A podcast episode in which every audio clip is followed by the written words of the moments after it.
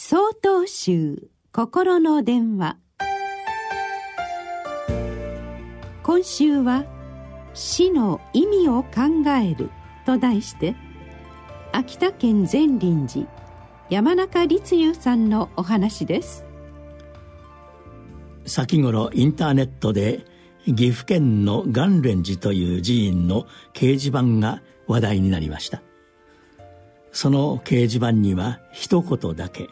お前も死ぬぞと書かれています。あまりにもまっすぐな物言いでドキッとしますが、これは紛れもない事実です。一昨年、私は歌集を出しました。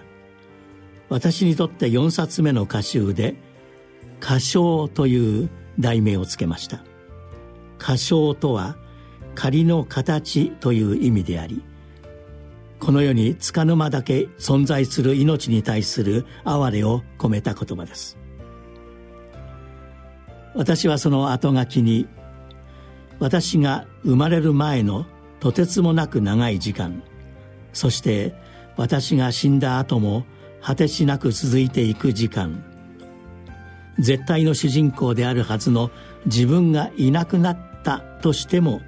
何一つ変わることのない宇宙の営みからすれば、私の存在などはほんの一瞬の仮の形に過ぎず、立場を逆にしたとき、見巡りを移ろうすべてのものも幻想に過ぎないのかもしれないと書きました。これは、一切のものは移りゆくというこの世の無常を意識して書いた文章です。歌集には、老いて病んで、そしてこの世から去っていった父と母の歌が収められています。父と母の死に直面して、私は初めて無常を実感し、死の意味を考えるようになりました。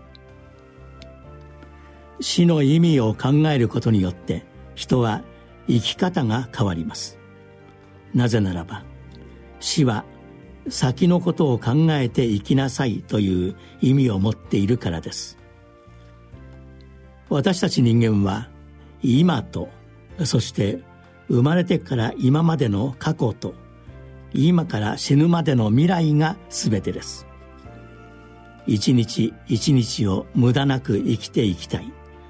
そんな願いを持ちながら暮らしたいものです。10月1日よりお話が変わります。